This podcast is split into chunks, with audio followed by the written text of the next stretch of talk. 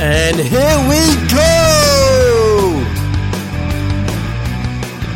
This is the Ignite Rock podcast where one week I interview those who are doing awesome stuff with WordPress and the other week I share some tips and advice on making the most out of your online business and career. Thank you for tuning in. And now, let's get straight on to the show.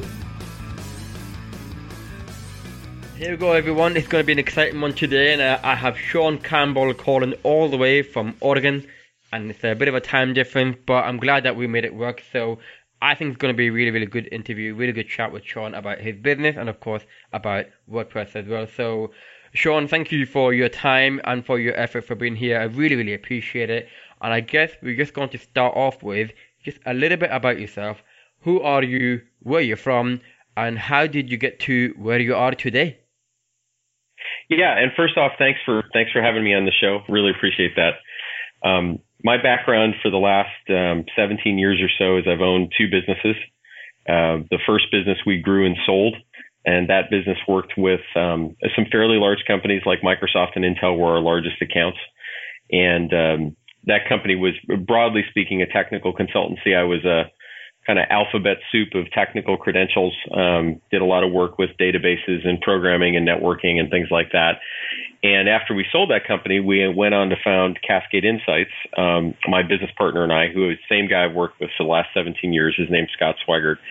And uh, the firm we have now is is that second firm. It's Cascade Insights, and we do market research and uh, some competitive intelligence work, um, but all of it's for uh, technology companies and technology companies that have a B2B focus. So uh, we don't do anything like with uh, Samsung dishwashers, but we do a lot of things with companies like Microsoft's Azure Cloud Service or AWS or working with Salesforce or or guys like that.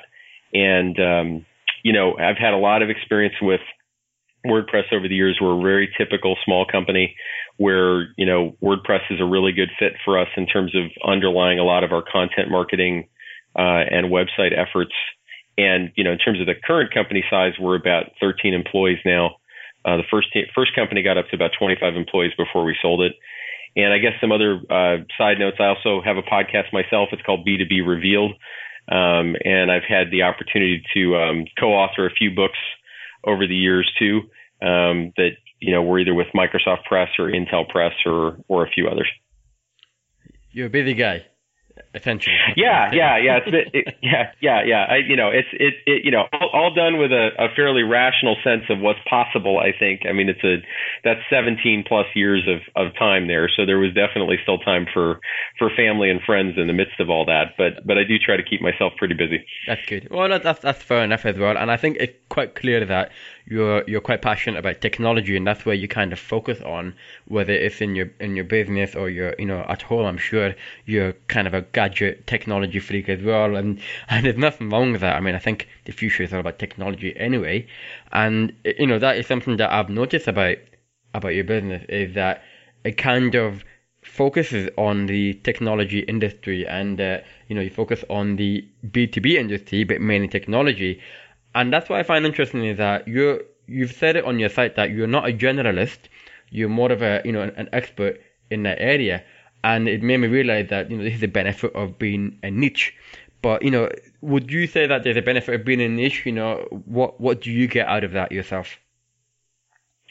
Well, we get a lot out of it. I think um, great marketing starts from picking a position. You know, so often people will tell you great marketing is great writing, or it's great ideas or it's good creative and, and I don't disagree with any of those things in the broader sense that you need those things. Um, you need a good SEO strategy, you need great content marketing, you need um, all that stuff. But if you don't have a really clear sense of where you want your business to stand and and how that's going to represent itself in your marketing, um, you really just become this this generalist that gets easily commoditized. That it becomes really challenging to um, have anybody this, that they want to work with you over somebody else. Um, and you can't necessarily charge a price premium, and you also don't retain clients for as long.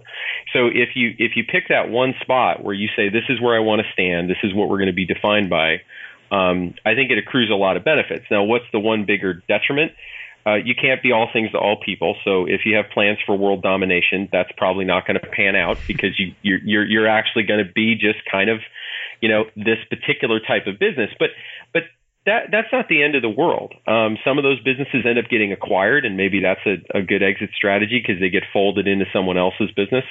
Um, sometimes people just have a really great life running that boutique firm, and that's perfectly fine.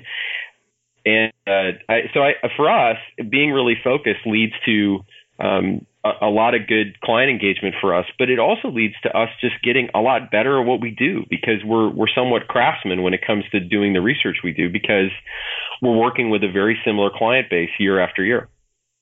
And it makes sense what you said because you know with the market for every kind of industry, it's getting more and more competitive to kind of cover everything. And if you're not niching down to a specific area, you're kind of, you know, really lost in that market because there's, there's so many of you.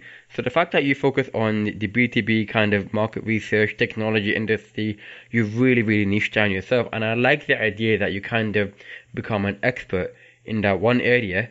And even, you know, even if you have captured the, uh, you know, a small percentage of that market, that small percentage could be massive anyway, uh, in, in terms of for you anyway as well. So I like that. You know, I, I sometimes I get confused about why people are afraid to kind of niche down further and focus on a specific area. But I guess that happens in any industry, really.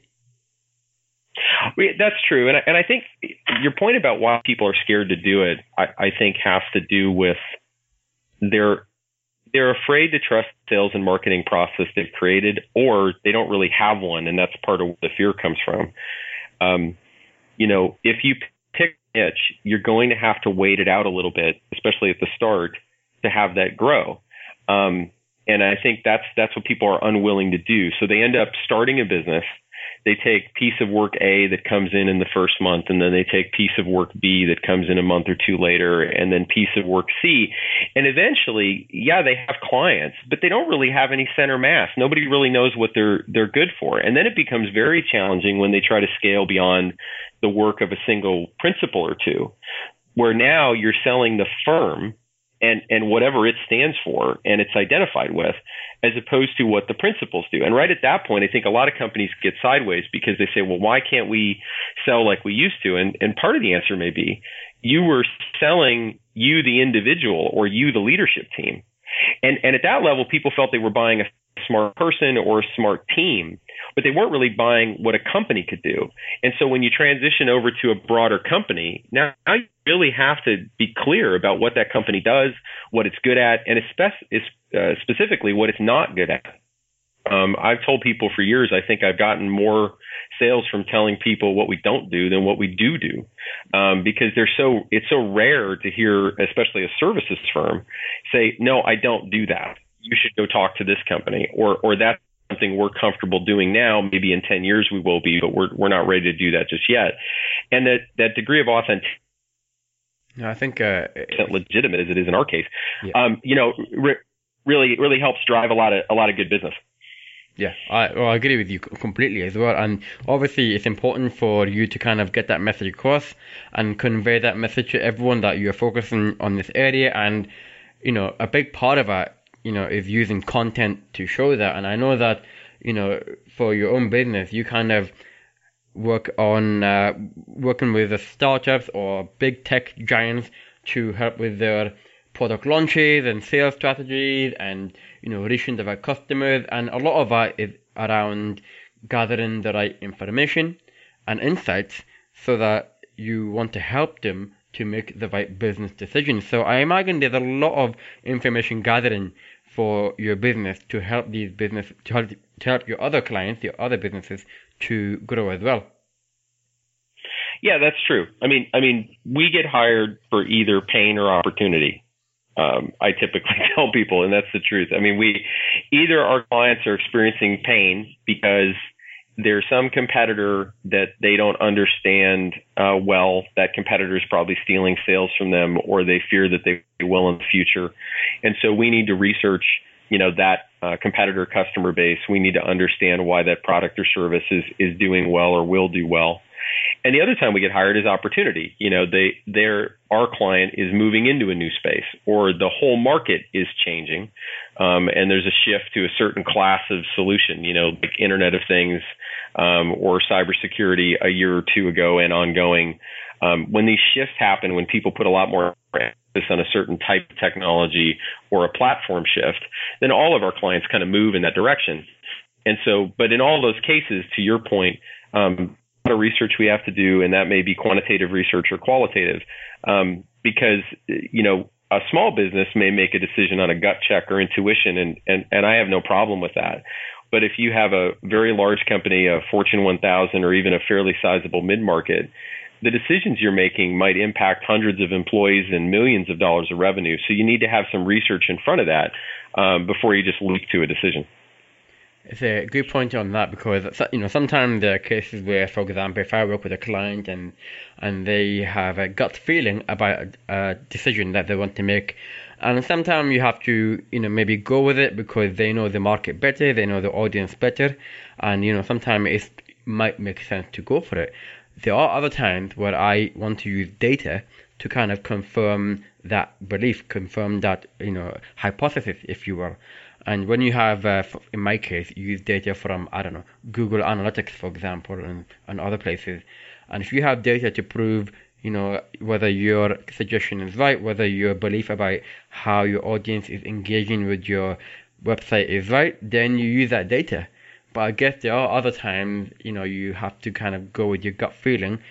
Especially if you're a smaller company, you can afford to do that. But I imagine if you're a, as you said, a, a multi-million, multi-billion pan company and you go with a gut decision, it's kind of a, very, very risky thing to do. So, you know, you must you, you have to be very brave to do that. You know, I, I can't imagine making that kind of decisions at the very top level using your gut feeling. So it's kind of a, a brave thing to do. Yeah, exactly. I mean, and, and part of the challenge is unwinding a bad decision if you're a large company is just much more costly, right? I mean, if you're a smaller business and you put out um, a certain blog post and it doesn't generate traffic, well, you just put out a different blog post next week and and you you live and you learn, right? Um, you're not hiring a marketing agency for a two million dollar contract, let's say, or you're uh, launching a marketing initiative that crosses 20 countries in Europe. I mean, so it, that's the kind of challenge I, I think that large companies need a lot more intelligence on, and, and sometimes it's new product development work too. You know, they're unclear as to whether the product should have X set of features or Y set of features, and um, why not do research? Why just make that on a on a gut check? Okay, no, that makes sense, and uh, it kind of brings me to my next point because you were talking about, for example, you know, a blog post from a small company, whether it works or not. You know, one thing that's kind of obvious in your case is that you're a bit of a, a content creator. You know, you have you have blogs, you're a podcaster, you have co-authored books, you know, you have a a newsletter that goes out all the time. So there's a lot of content that goes on around you and your business as well. So I'm wondering whether you have a system. You know, what what do you do to make it or you know take along nicely? What do you do to make sure that it's consistent? And how do you make sure you get that message out there and reaching the right people and just making sure that the content works for your audience?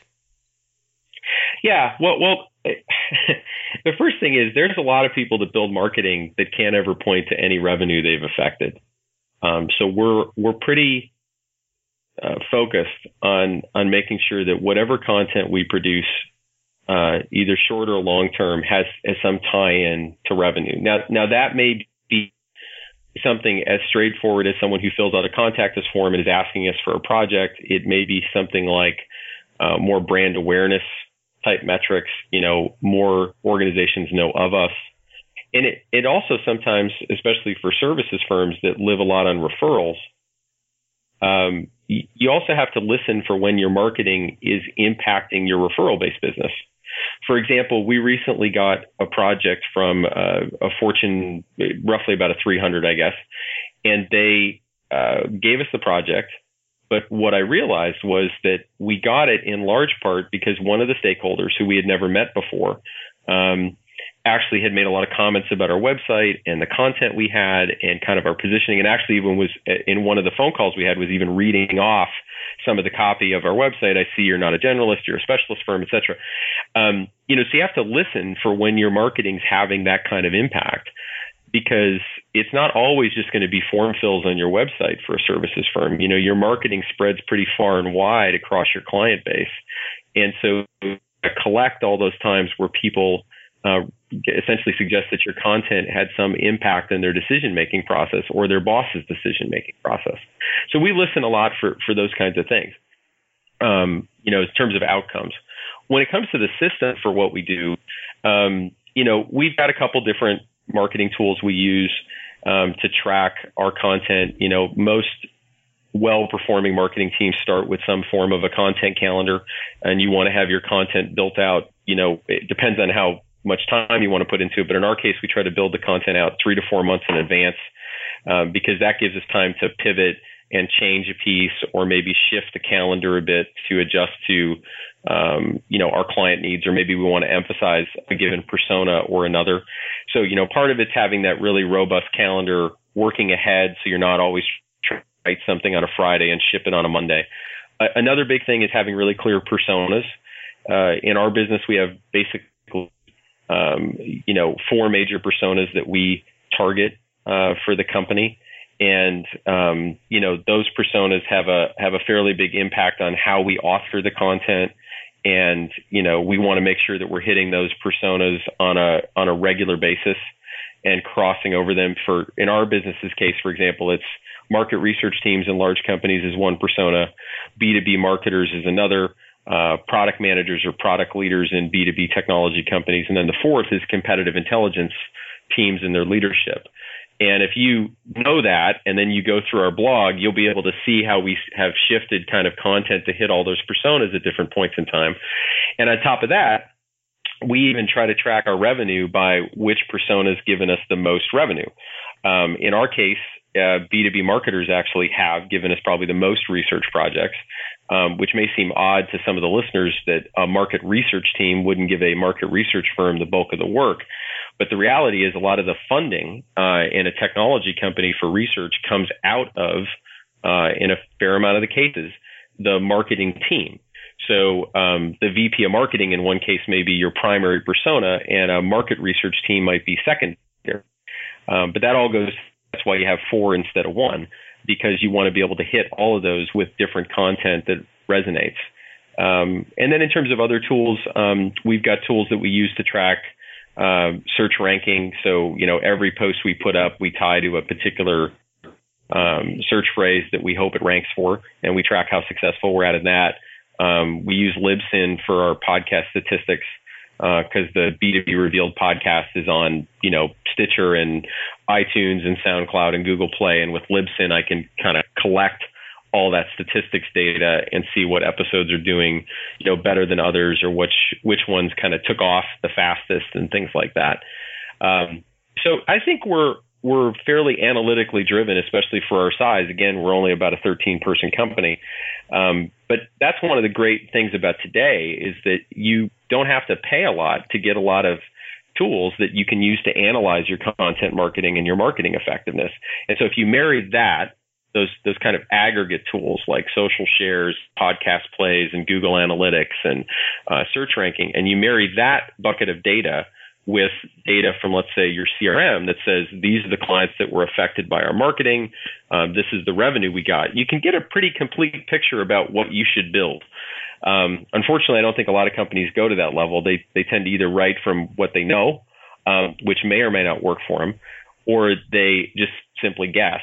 And um, I don't really think you need to, because even as a small company, there's just a ton of tools you can use to put some real uh, data behind your decision making. It's, it's so true what you said about you know using data to kind of help you to make all the decisions right and analyze the data to make sure that you're going in the right direction as well. And I have seen you know many companies myself where they don't take advantage of like of Google Analytics and you know if you're using Libsyn or whatever for podcasts and read the stats. And I guess I guess in case of Google Analytics, it's maybe it's a bit more you know complex for some people. There's a lot of data behind it, and uh, a lot of people, I guess, maybe they only look at the the top level kind of metric, which is I guess traffic or session, but they don't really look at the engagement or conversion rate and all these things kind of stuff as well. And you're right, you know, you don't have to pay a lot of money for that because in this case you can get, you know, GA for for free, and uh, and you can get you know a lot out of that to help you with your decision making, help you with your with your content success and so on and so forth. You know, it's such a good point. And you know, there's a couple of things that I want to highlight about what you said about how one of you know a few pieces of your content has helped you to get a, project because uh, one of the staff there has read your content or engaged with the content, and that kind of you know the general ethos behind content marketing, I suppose, because it's not just about getting lots of traffic and getting you know loads of social shares, but it's kind of also about building that you know kind of trustworthy, making yourself more honest, authentic, and you know making yourself a bit more genuine about what you're doing and building up credibility and so on and so forth. And I'm you know I guess if you didn't create this content, there's a chance that you may have not got that project uh, in in this case. So it's really, really interesting that you said that you know it helped you to get that project in the long run, and that's something that you can't really track if you just rely on tools. You just have to kind of get that information from the person who had been reading your content. And you know, the same thing what you said about your personas. A lot of people don't do that because I hear myself when they create content and I ask them who's that content for, and they say, oh, it's for everyone. But you know, the general saying is if you target everyone, you're targeting no one, really. So yeah, yeah, no, well, personas helps a lot. Well, I I'll give you a quick example. You know, sometimes you have to be willing to retire something that's actually popular for everyone because it's not actually doing anything for you from a revenue generating standpoint. And those kind of decisions can be the most difficult ones. Like we um, we had an asset that we built called the Ultimate Tech Conference List. And so what we did is we went out and gathered pretty much every conference that the technology conference that we could find, uh, hosted by major vendors, small vendors, uh, conferences that like cybersecurity or Internet of Things, and we put it in this huge list and we kept it updated. Uh, very quickly, we rose to like the first position in Google for a bunch of what sounds like great terms, you know, tech conference list and ultimate tech conference list, and you know, um, and and our clients loved it. Um, it, and but but here's the problem. The problem was it was a massive investment, and while our clients loved it, it didn't actually tell them anything about who we were. It didn't tell them anything about what we delivered. It didn't tell them anything about why they should hire us over somebody else. It uh, it didn't share any of our expertise per se. I mean, it it obviously lined up at a really high brand level. Like we focus on technology companies, and here we have a technology conference list. Um, and on top of that, it was generating a massive amount of traffic. And so you'd say, well, why would you kill it? It took a lot of time it took a lot of time. It took a massive amount of time. My my my marketing manager was it was it was a huge amount of her week to just keep this thing updated. Um, and we made what I don't really think was a difficult decision, but it's one of those decisions that I think people don't um, make because they just don't think through the data and the, and kind of the the process of what their content's supposed to do, which is to help generate revenue for the firm in some way, at least in a long tail sense. And so we looked at it and said, you know, this is a very popular asset. We rank really high, um, but the reality is it doesn't tell anybody why we should get hired. Um, it's a great vanity tool, and and even our clients like it, but their like of it doesn't directly correlate to any likelihood of them hiring us from reading this piece of content. Um, in essence, we've created a valuable resource that doesn't have a lot of connection to what the firm, um, you know, the firm does. And I see you see a lot out there where people build these assets and they don't necessarily connect to what the firm's story is. Um, and you see it particularly in larger marketing teams and larger companies too. Um, so we made the decision to kill it. Um, I haven't looked back. It was really smart. We were uh, we lost some traffic from it actually. That was driving a fair amount of traffic, but in the end, we actually made more revenue because we focused on content that actually drove revenue over um, content that just drove clicks.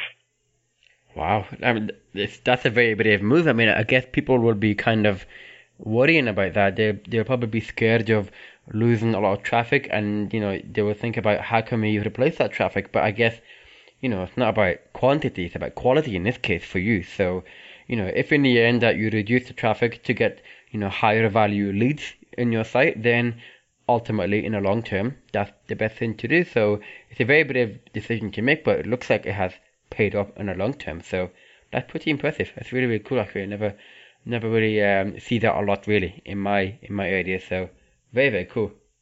Um, so then you know if we move toward the idea of WordPress and stuff, I'm I'm kind of curious to know. I mean, for you, you know, what was your first experience with WordPress and how was it? How did you come across it? And why did you choose WordPress in the first place? I, I can't honestly tell you how we came across it. I, you know, we're probably like most of the planet. We were probably Googling, you know, things that we could use to host our website. And, and I was probably, honestly, given how much of a technical background we have, I was probably aware of it for a while before we decided to actually um, use it for our site. Um, but basically, we chose to use it because it was pretty easy for two technical co-founders um, to get a site up and running you know, lots of plugins to leverage. Um, you know, the pre-built templates were were nice. I mean, we've obviously moved from there, um, but you know, when you're starting up and you're just two guys, um, the ability to kind of pick a relatively clean template and and run with it is pretty nice. So, you know, those those are all the main reasons we ended up going with it. And and did you for you know for for Cascade Insight, did you kind of build it yourself, or did you have someone do it for you? Did you outsource it? What was the process like to get your website off the ground? Well, yeah, and we we might have had a slightly different track than than some of your listeners. I mean, in the sense that we were pretty technical, right? So so we did launch it ourselves. You know, we got our domain name and found a host and set up WordPress and and you know set everything up. But we aren't graphically inclined, um, Scott or I. So, so we we like most companies, I think, or at least the decision they should make, is that once you start to generate meaningful revenue, you really should hire a web development firm because they're going to know how to optimize your site in ways that that you can't hope to figure out. Um, even if you're technical, I mean, the reality is. Um, Scott and I both have programming backgrounds, and he has a much deeper one than mine. But um, Cascade Insights was going to be a research firm. We were going to leverage our technical expertise in a different way. And so while we could, um, you know, learn everything we wanted to learn about WordPress and make the site uh, render perfectly on mobile and do do anything you might want to have a hyper optimized site, um, it really wasn't a good use of time, right? So uh, in the beginning, we just started WordPress contractors because our work that we needed was somewhat ad hoc. Um, as times evolved, we've established relationships with web firms that um, are more longer lasting. Um, one we use now, we've been working with them for about two to three years, and they're they're a really great fit of of of helping us do, um, uh, you know, kind of ad hoc work, as well at the same time as doing work that um, you know, is longer term and, and, and a little more evolved. You know, like let's say we want to make a big push to make our site more responsive on mobile. They can do a deep dive there for us and things like that. Um, so, but but that said, WordPress is still a great platform for the marketing team to get in and out of quickly. You know, it's a very good uh, platform to develop content. Uh, when I brought on my marketing manager, she did not have a technical background necessarily. She actually came from a journalism background, and it was pretty minor training to get her up to speed on WordPress um, and to get her using it. And she uses it like a pro now. Uh, from a content authoring perspective. Yeah. So I think WordPress gives you this this really nice blend of a really great content authoring tool um, that you can use pretty regularly as the marketing team without having to interact with an outside web development firm, except for when you really want to add a lot of more Chrome pizzazz to the website, or you've got a bigger initiative you want to launch um, with it that might force you to like optimize for mobile, or or even more technical things like you want to switch the CDN you're using or something like that. Yeah. No, that makes sense. And it kind of um, one thing you mentioned that it kind of helps that you have you know a, a, technical background. So just to get it off the ground, just to get it going, and you know have it live, and you know for the world, it kind of helped a little bit to have a technical background and know how to get the host and everything. And then after a certain period of time, you know, there comes the point where as you said, you should have your own development team or outsource it to a, a team who can kind of obviously do things better than you. And obviously, you know, anyone who can do things better than you, it's probably better to, you know, invest in that instead of uh, spending two hours of your time. It's better to, you know, give it someone else who can do it in 10 minutes, so half an hour or so on and so forth. So, it kind of um, it, what I'm getting is that it kind of helps that you have some technical background, but at the same time you have your marketing manager coming in, and from a content perspective, it's very very easy for someone to just come in and just start creating content and publish it on WordPress directly. So it, you know it makes sense to me. I mean everything that you said kind of uh, resonated with me quite well, so it does make sense. And um, so so then in terms of like um, you know for those who don't have that kind of technical background, or, or even who, you know, there are those who are struggling to get into it, having trouble using WordPress or starting it. What advice would you have for anyone in that particular area who's having trouble with it to get to get it started, to get it going? What would, what advice would you have for those people?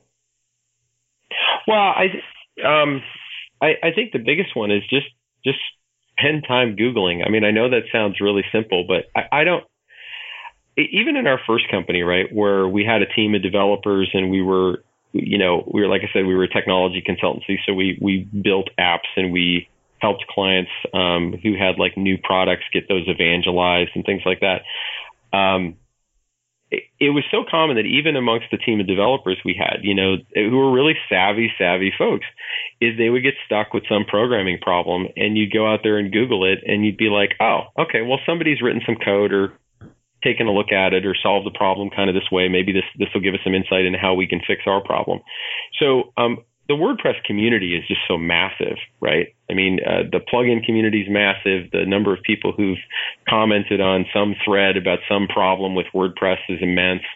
So I, I think for for most folks, the answer is out there. I mean, it really is uh, for the things you're going to do, especially if you're talking about the audience you are, which is a fairly non-technical group, maybe getting started with WordPress. The idea that the challenges they're facing are truly unique to them and has never been answered on the internet, it, that just doesn't make sense. So I would tell them to get familiar with like certain communities out there um, that are focused on WordPress, um, and and just look for the answers there. And if they can't find it, then you know there's lots of places that you can hire um, a WordPress developer just hourly um, whether it's a place like Upwork or you can go to like a local WordPress user group meeting or some equivalent like that. Um, you know, I, it, you don't have to necessarily hire a web development firm from the start. Um, you, you can just kind of rent expertise hourly um, to fill in your knowledge gaps, and and the, between that and the internet, uh, you should be able to get answers to almost anything. I think it's quite comforting that in the beginning you don't have to have a team of developers, you know, you can get kind of learn by yourself and then gradually build up to it. And then if you need some help here and there, have someone to help you for half an hour, an hour, get information. I think that's comforting for a lot of people who are probably intimidated and think that I need to have a technical expert, a developer, just to have a WordPress website. And obviously, that's not the case. And on top of that, you know, what you said about the amount of resources out there, and I've mentioned so many times in the past, and online and offline, that the amount of resources online, guides and tips and advice and all these things on the web is massive. And as you said, the WordPress community is incredibly supportive. They share information, they help each other, and you just have to look and find it. You just have to search for it, and, and you you most likely will find the answer because at the end of the day, it is quite unlikely that you will have something which is so unique that nobody has the answer to. I'm sure there's a solution to it. I'm sure someone has even got an alternative answer to it. Whatever it is, you have to go out there and find it. So I think it's it's it's kind of really cool that what you said, you know, is that in the beginning, just get out there, just start, learn as you go along, then get someone's help. You don't have to start with an expert in the beginning. Just learn as you go along, and that makes sense. So I think that's the really cool advice as well. So I appreciate that. So then, you know, in terms of, um, you know, if we're to go back to yourself, then what is your biggest strength? You know, on my side, um, I, I think over the years, it's probably a mix of education, coupled with creativity and an ability to motivate. I mean, throughout my career, I've probably leveraged those three in combination or in isolation over and over and over again. Um, I genuinely love to to educate um, folks. I, I I do it as a hobby just as much as a career. Um, you know, it's one of the reasons I've got the B2B Revealed podcast. It's one of the reasons I've I even spent some time teaching in an MBA program um, all, all the way down to even stuff I might do with my kids, like coach their baseball team or something like that. You know, um, creativity wise, um, you, you know, I, I, I think I'm, I'm generally more creative than most. Um, you know, I, I, I try not to, to have a big ego about anything. So, um, I, I think if you ask my peers, they'd probably say I'm I'm, I'm a lot more creative than I'm, I'm describing. But uh, but but at the end of the day, I, I think that's definitely something I've leveraged. I've usually been able to figure out ways to solve a problem that are unique or hasn't been thought of before um, pretty readily. And um, and the third thing is, I think, like I said, I'm just I, I think I have a, a pretty innate ability to motivate others toward a goal. Um, you know, I and, I don't mean in a salesy kind of way. I just mean in terms of figuring out how to inspire them to get to a particular point in space and time. And that may be motivating clients to consider alternatives to some business decision they're making, or that may be kind of motivating staff to move in a certain direction. But you know, so if you if you take a little bit of education, a little bit of creativity, and some motivation, and mix them all together, that's that's what I tend to leverage day in and day out. That sounds like a, a magic potion, really. If you have all of these three things together, then you can't really go wrong, and you can kind of do a lot with these three things together. So that's really a very cool. Even though I asked for one, but you know, it's uh, quite interesting that you said three strengths that kind of help you where you are today, and especially what you said about your ability to teach and stuff like that. And I guess it kind of shows when it comes to you know your website and you're creating that content and you're helping others and you're teaching others and just kind of helping you with your not only just with your credibility but just to help other people as well and you know it kind of shows online and offline as well and uh, of course that creativity comes into it as well. And then, of course, you're motivated enough to help others and yourself to do that. So I can see where you're going for. Um, it's very, very cool that you have these kind of magic potion all mixed together. So then, on the other hand, then, what is your biggest weakness and how do you overcome it? Um, I, I, would say it's it's writing. Um, I, have gotten much better at it over the years. Um, it, you know, public speaking, training, educating, um, you know, from more of like a verbal standpoint, uh, running the podcast, that's a more natural thing for me than, than writing is. Um, so what I do to uh, fix that is I tend to surround myself with folks who love the craft of writing. Um, my marketing manager comes from a journalism background. She's a fantastic writer. Um, so the way we work together is um, I'll record the podcast, you know, essentially kind of come up with the initial idea for the piece of content we want to do. Um, we'll turn into a transcript. She'll work, you know, with me to turn that into a blog post. And obviously it morphs a little bit as it turns into a blog post because the way it might represent as a blog post is a little different than it'll represent um, as the audio in the podcast. And um, and frankly, my business partner is not much different either. He's a much stronger writer um, than necessarily um, you know a public speaker. So we make a good combination that way. And uh, that i think that's the biggest thing right? If you know you're deficient in something as an owner um, it, it's great to learn eh, so that you fix your deficiencies. But the reality is we're you're never going to be great at everything. You're just not. Um, and and the sooner you recognize that and come to grips with it and say i'm just going to hire for that or i'm going to find a business partner that is um, a good complement to me that way um, that's when you're really going to start to be successful. Um, so, so I, I, would say for me, it's writing, which is probably a funny thing to say for a guy who's got blog posts out all the time, and we're doing a bunch of content marketing. Um, but you know, it is it is a team effort um, that that puts that in. And my marketing manager regularly says that I write better than I think I do. Um, so, but but I do know it's not as strong as some other skills that I've got. So I'd say that's probably my bigger weakness. But the good thing is you don't let that stop you. You still keep trying and you practice and you keep writing and writing and writing.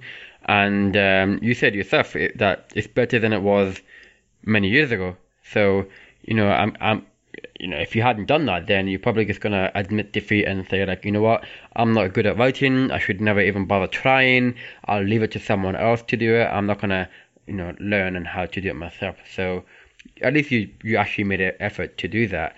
And we've talked about it a few times. You know, you said about how there are certain things that we kind of outsource and let someone else do. You know, sometimes it's better to have an expert to do certain things, but at the same time, you can't be an expert in everything. But if you know how to do it, if you understand the process, if you can speak the language, then that kind of helps as well. That kind of helps you to work with your marketing manager and people in the journalist background and writing background, all these things, because you understand the process, you understand how it works. So if you hadn't done that, then you know that kind of would have been a, a different story, really.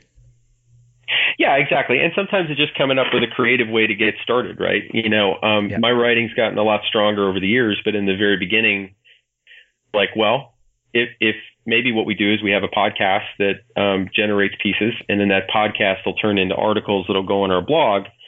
But that keeps us from having to necessarily write the article as the first thing, right? You know, start with more of an audio format, a public speaking format. Um, and, and I think that's probably a lesson to, to entrepreneurs or small businesses too, right? Um, there's all kinds of content you can make. You know, um, yes, blog content with X number of words, Google loves. I, I don't deny that at all, right? And that's going to help your search rank. But you know, maybe you're great on camera, so start with a series of YouTube videos, right, and host those on your WordPress site. You know, or um, maybe you're great at delivering, you know, webinars or presentations or things like that. Um, or maybe you're you're better at longer format articles, like when you've got more time to write um, and you're better at, at writing books and things like that.